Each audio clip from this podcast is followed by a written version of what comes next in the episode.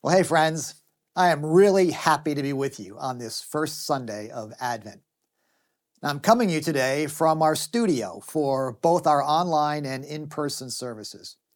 That's because as you're watching this, I'm actually in Denver, Colorado, for our first holiday gathering as a family in three years. COVID has blown it up the past two years, as it has for many of you, I'm sure. Now, it turns out it's not quite our whole gang. Daniel and his wife Kendall are expecting their first child in a month or so, and the doctor recommended that she not travel. But we weren't able to arrange our flights to get back in time for Sunday, but I really wanted to kick off this Advent series. So I recorded the message before I left town.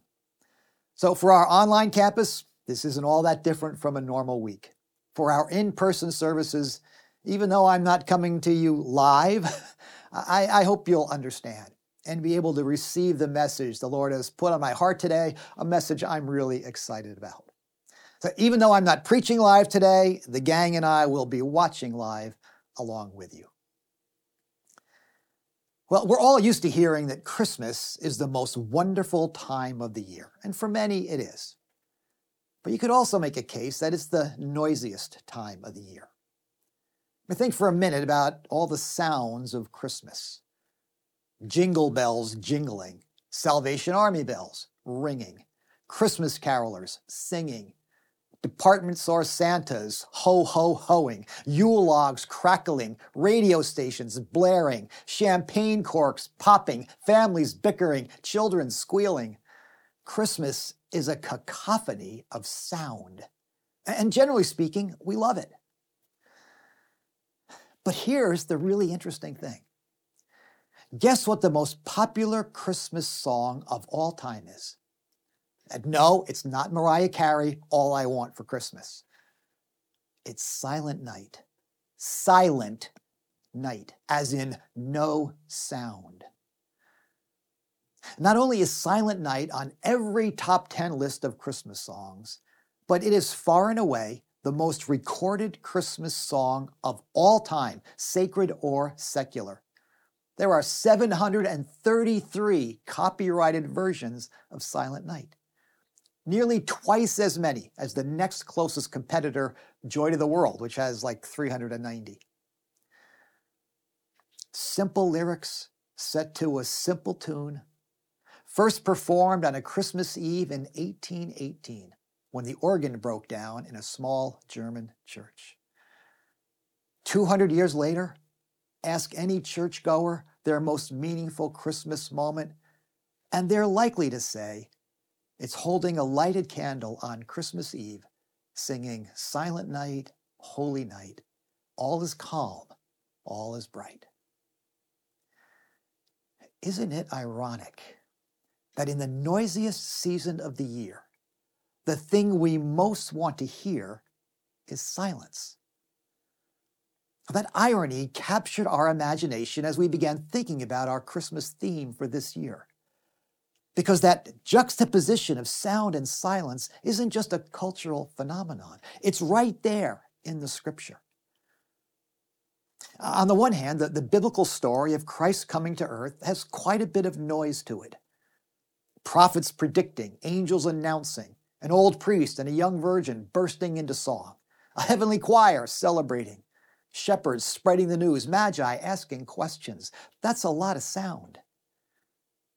At the same time, there's an intriguing amount of silence in the biblical record. four hundred years without a word of prophecy. Zechariah losing his voice for nine months. Joseph, Jesus' earthly father, never says a word. And when we finally get to that holy night around the manger, so vividly described in Luke chapter two, no spoken words are recorded. What's going on? Why this paradoxical tension between sound and silence? Why was silence so important to that first Christmas? And how might it enrich our experience of Christmas today? And looking beyond Christmas, what role do sound and silence play in the with God life that we're talking about this year? Now, those are the questions we're going to be exploring as we journey through this season we call Advent, celebrating the coming of Christ to our world. Our journey will take us right through the four Sundays of Advent, through Christmas Eve, and then to Christmas Sunday itself. But you know, silence isn't always something that we seek. Sometimes silence is thrust upon us, whether we want it or not. Sometimes, in fact, it, it feels like God has gone silent. Why is that? And what do we do with that silence? Well, those are the questions we're going after today as we consider the four hundred years of silence that preceded Christ's birth. So we'll begin our journey in the final chapter of the final book of what we call the Old Testament, Malachi chapter four. Surely the day is coming. It will burn like a furnace. All the arrogant and every evildoer will be stubble, and the day that is coming will set them on fire, says the Lord Almighty. Not a root or a branch will be left to them. But for you who revere my name, the Sun of Righteousness will rise with healing in its rays, and you will go out and frolic like well-fed calves. Now, we're not exactly sure who this prophet is. And just to be clear, his name is Malachi, not Malachi. He wasn't the first Italian prophet. Now, I, I can hear you groaning from here, because I know that's a really bad preacher joke, but you don't get to preach out of Malachi very often, so there you go. Well, the fact is, we're not even sure that that was his name. The word Malachi literally translates my messenger. So it could be a name or just a description. But like every prophet, Malachi both warns and invites. He warns the people that judgment is coming, that Yahweh will not allow evil to have its way forever. God will put an end to all that is wrong with this world and to all who perpetuate that wrong by rejecting his love and goodness. But he also invites people to avoid that judgment by returning to the Lord and embracing his love and goodness. And like every prophet, there's a sense of urgency about that message. Surely the day is coming, he says. A day that will feel like flames licking at your feet or like sunshine on your shoulder, depending on how you prepare for it. And the way to prepare for it, he's been telling them for the past three chapters, is to repent, to turn from evil and toward God. But this climactic day of the Lord seemed a long way off to the people that Malachi was preaching to. I mean, he ministered in the fifth century B C. It was after the people had returned from the, their seventy years in exile. So, so they were back in their homeland in Judea, but still under the thumb of the Persian Empire, still living in poverty, and still trying to find their way spiritually. The miraculous days of Elijah and Elisha were a distant memory. The temple had been rebuilt, but there was no sense of God's presence there. And when the people gathered for worship, their offerings were stingy and their prayers were half-hearted. In the words of one commentator, it was an uneventful waiting period when God seemed to have forgotten his people.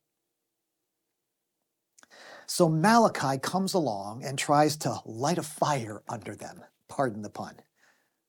He promises that a time is coming when Yahweh will speak and act again with power and purpose. Listen to the conclusion of Malachi's message. These are the closing words of the Old Testament. See, I will send you the prophet Elijah before that great and dreadful day of the Lord comes. He will turn the hearts of the fathers to their children, and the hearts of the children to their fathers, or else I will come and strike the land with a curse. Yikes. Sounds like an ancient version of peace out. It's pretty ominous. And who was this Elijah they were supposed to look for? Uh, the original Elijah who was swept up into heaven on a flaming chariot? Or some new Elijah who, like his namesake, would call down fire from heaven? And was all this supposed to be comforting? But notice again that there's a warning and an invitation. An invitation to turn toward each other and to the Lord. And a warning of what might happen if they don't. But at the heart of it is a promise. A promise that Yahweh will come with fire in his eyes and healing in his fingertips. Now, what the people didn't realize, what Malachi himself probably didn't realize, was that it would be four hundred years before that promise was fulfilled. four hundred years being trampled underfoot by the Persians, the Greeks, the Egyptians, the Syrians, and finally the Romans. four hundred years without any signs or wonders to remind them that God was still with them. four hundred years without a prophet to proclaim the word of the Lord. four hundred years of silence. H- have you ever experienced the silence of God? A time or a season when it felt as though God had forgotten you or, or abandoned his post? The great Christian scholar C S Lewis describes what happened to him after his wife died tragically, not, not too many years into their marriage. Listen to these words from his book, A Grief Observed. Meanwhile, where is God? When you are happy, and turn to him with gratitude and praise, you will be, or so it feels, welcomed with open arms. But go to him when your need is desperate, when all other help is vain. And what do you find? A door slammed in your face, and a sound of bolting and double bolting on the inside. After that, silence. You may as well turn away. What can this mean? Why is he so present a commander in our time of prosperity and so very absent a help in time of trouble? Pretty unsettling words. Lewis goes on to say that it wasn't that he stopped believing in God. He just wasn't sure he wanted anything to do with God anymore. I'm sure anyone who's who's suffered a sudden or terrible loss can, can identify with that feeling of abandonment, that sense that God has gone silent when you most need to hear from him.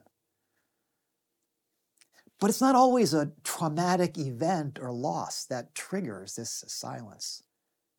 Sometimes we bring it on ourselves by, by our apathy or distraction or hard-heartedness. Sometimes it just falls on us like a fog for no reason we can understand, and we're left to find our way through the mist. A, a young woman recently shared a bit of her spiritual journey with me. She grew up in church some of those years right here at Grace Chapel, Sunday school, youth group, the whole deal. Accepted Christ as her Savior on a mission trip, went off to college. But her studies and her travel exposed her to great suffering and injustice in the world. And over time, she went from feeling sad about it to feeling mad about it, and eventually to feeling mad at God about it. How could God allow such suffering? And why didn't God do something about it? And over time, she found herself responding to God's silence with a silence of her own. She said she didn't stop believing in God, but, but, but, but like Lewis, she wasn't sure she wanted to believe in him anymore. The spiritual mystics often refer to these kinds of experiences as seasons of desolation, when all sense of God's goodness or presence is gone. Now, I'm not sure the, the pandemic years qualify as a desolation, but I'm guessing that many of us have found it harder to hear God's voice or sense God's presence these past few years. And let's not forget that our church buildings were literally silent for fourteen months. The sacred spaces that some of you are sitting in right now were without sound, except for the creaking of the rafters when the temperature rose or fell. And we often wondered in that silence what God was up to. Oh, sometimes these seasons of desolation just happen to us. Sometimes we bring them on ourselves. Sometimes it's a bit of both. But either way, the silence of God can be very disorienting. And that's how it must have been for the people of Israel as they waited and waited and waited and waited for Malachi's prophecy to be fulfilled, for this Elijah to come and break the silence. But finally, he did. Let's jump ahead four hundred years to the New Testament and the opening words of the gospel that we call Mark. The beginning of the good news about Jesus the Messiah, the Son of God, as it is written in Isaiah the prophet. I will send my messenger ahead of you, who will prepare your way. A voice of one calling in the wilderness, prepare the way for the Lord, make straight paths for him. Now, scholars agree that Mark was the earliest gospel to be written. So let's not miss the fact that the first thing we read about after four hundred years of silence is a voice, a loud voice, crying in the wilderness, the old King James puts it. Uh, the Message translation describes it as thunder in the desert. That's how loud it was. And did you notice that Mark skips over all the nativity material? Matthew and Luke give us a couple chapters each about Jesus' birth. Zechariah and Elizabeth and Mary and Joseph and angels and shepherds and magi.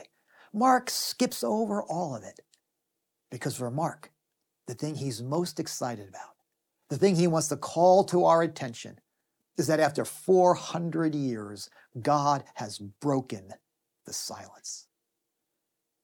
And the first thing that voice says is prepare.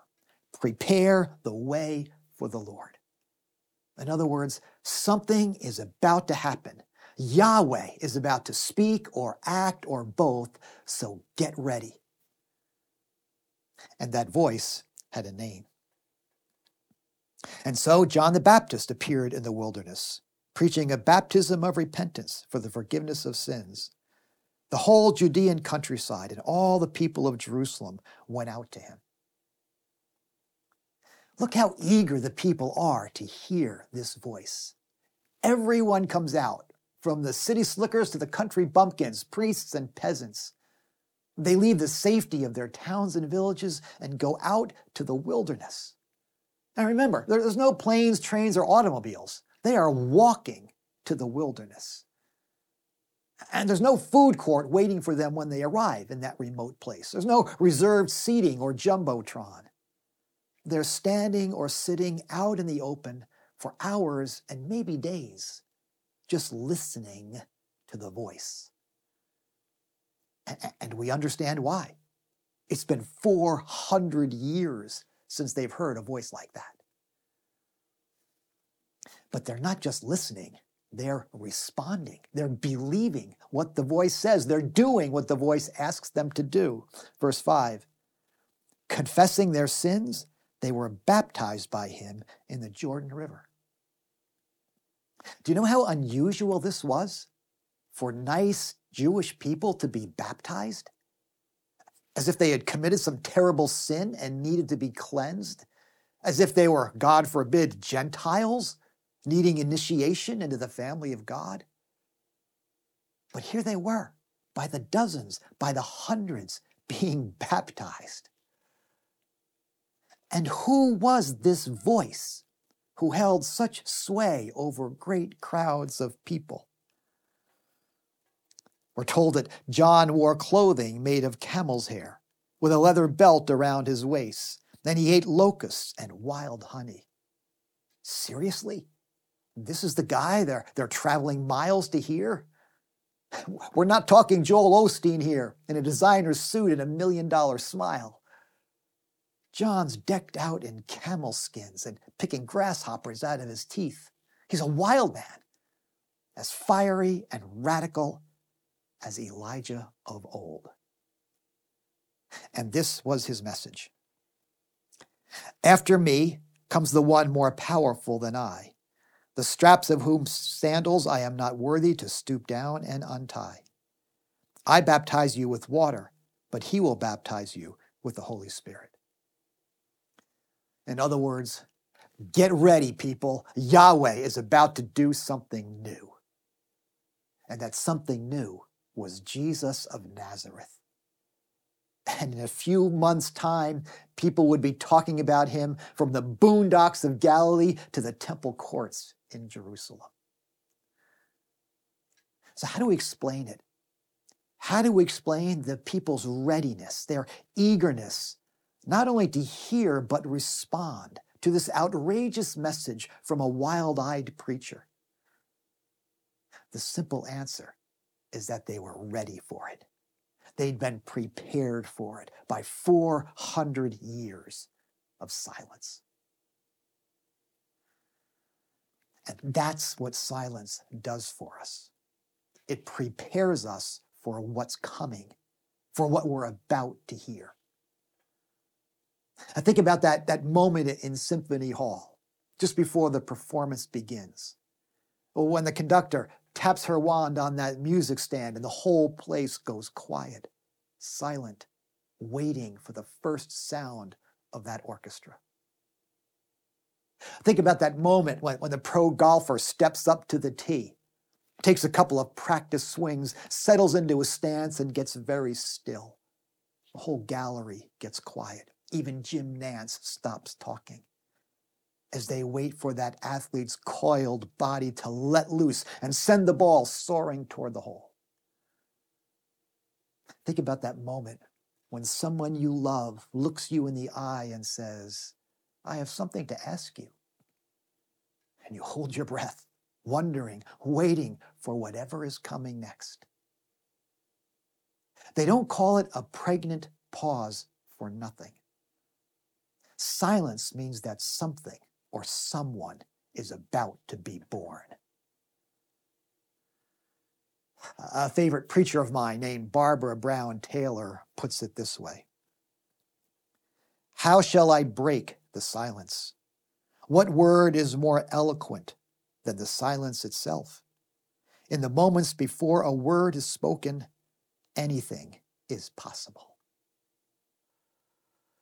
You see, silence is anticipatory.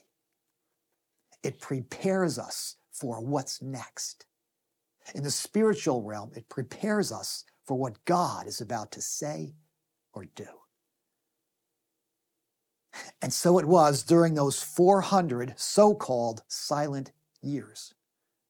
God may not have been speaking, but there was a lot happening. The nation, the world was being prepared for what was coming. The Greek language was happening. During the reign of Alexander the Great, the Greek language became the lingua franca of the entire region, enabling people to communicate with one another across national and cultural lines. The Pax Romana was happening. Political stability in a network of roads that enabled people and ideas to travel from one end of the empire to the other. Synagogue worship was happening. Preaching centers were being established in towns and villages throughout Judea. These cultural and political developments during those silent years provided a, an infrastructure that would allow the gospel message to take hold and to spread in ways it never could have in the days of Malachi. But just as significant as the logistical preparation was, so was the spiritual preparation that was happening in people's hearts. As each succeeding generation became more and more desperate for the day of the Lord to come. So when John the Baptizer finally made his appearance, there was this sense of expectancy throughout the land. And when he raised his voice in the wilderness, calling people to repentance, they came out in droves to hear him. And that's what silence does for us. It prepares us for what's coming, for what God is about to say or do. It, it quiets our minds. It opens a highway to our hearts. Sometimes, it seems, we're not ready to hear from God until he or we have gone quiet for a while. I'm thinking of, of, of C S Lewis in the aftermath of his wife's death, when it seemed to him that the door of heaven had been slammed in his face, that God had gone silent on him. And by his own admission, he was tempted to go silent on God, to turn away. But he didn't. He hung around. He leaned in to the silence. He listened to the longings of his heart and waited for the still, small voice of God. And over time, he began to hear it once again. He writes, "I have gradually been coming to feel that the door is no longer shut and bolted." He began to hear things he had not heard before, things that, that he might not have heard if not for the silence. The promise of heaven became more real to him, as did the, the presence of God in his grief. Sometimes, it seems, we're not ready to hear from God until he or we have gone quiet for a while. I'm thinking of that young woman I told you about who, who, who was no longer on speaking terms with the God she had grown up with. But after a handful of years, she found herself in the somewhat uncomfortable position of working for a faith-based N G O, an organization that was doing relief work in some of the most vulnerable places on earth.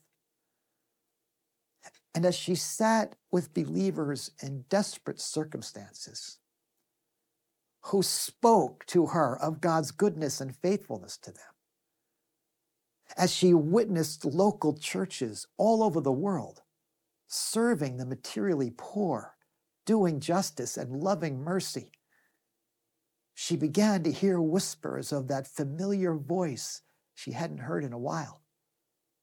She began to believe once again that, that the gospel really is good news for all people, that the local church really can be the hope of the world. Now, she still has questions, but, but she and God are talking to each other again and even working together. And, and as her face lit up as she talked about this, I found myself wanting that same joy, that same discovery for, for people who are struggling with faith and church these days. I, I'm thinking of the silence that, that COVID imposed on the church and how God worked through that silence to shape us and prepare us for new ways of, of being the church. How, how he kicked us out of our buildings and into our neighborhoods and communities to be the hands and feet of Jesus. How he provided vision and resources to, to build a digital ministry that's enabling us, enabling us to, to reach people in ways we were never able to before. How he brought new people into our community and, and now is bringing new energy and fresh vision for, for what's next. Isn't it ironic that sometimes the silence of God can prepare us to hear the voice of God? The silence of God can prepare us to hear the voice of God. And wouldn't it be great if that could happen for us this Advent season? In the weeks to come, we'll be learning more about, about how that happens and how in this noisiest of seasons, we can lean into the silence and listen for the sounds of the season. How long has it been since you've heard the still, small voice of God? What new thing might God want to say or do in your life, in your home, in our church this Christmas season? We'd like to help you listen for those sounds by providing you with something we're calling the twelve moments of Christmas. Three times a week, between now and Christmas Day, we'll be rele- releasing a short meditation drawn from the Scripture, along with a prayer and a song from our Silent Nights playlist. They'll be posted every Monday, Wednesday, and Friday on our new website, beginning tomorrow. You can find them at grace.org slash Christmas and also on the Grace Chapel app. Three opportunities a week to find a quiet place, to take a deep breath, or two or three, and listen for the sounds of the season. We've also added some Advent resources to our Discipleship Journey page. Just go to grace.org slash the journey and scroll down to the Journey Resource Library at grace.org slash JRL. There are some books and podcasts that we've suggested there that can enrich your season. And of course, we'd encourage you to join us for each Sunday of Advent and Christmas Eve, online or in person, and invite some friends and family to, to come with you. Lots of people are still finding their way back to church, and Christmas is a great time for that to happen.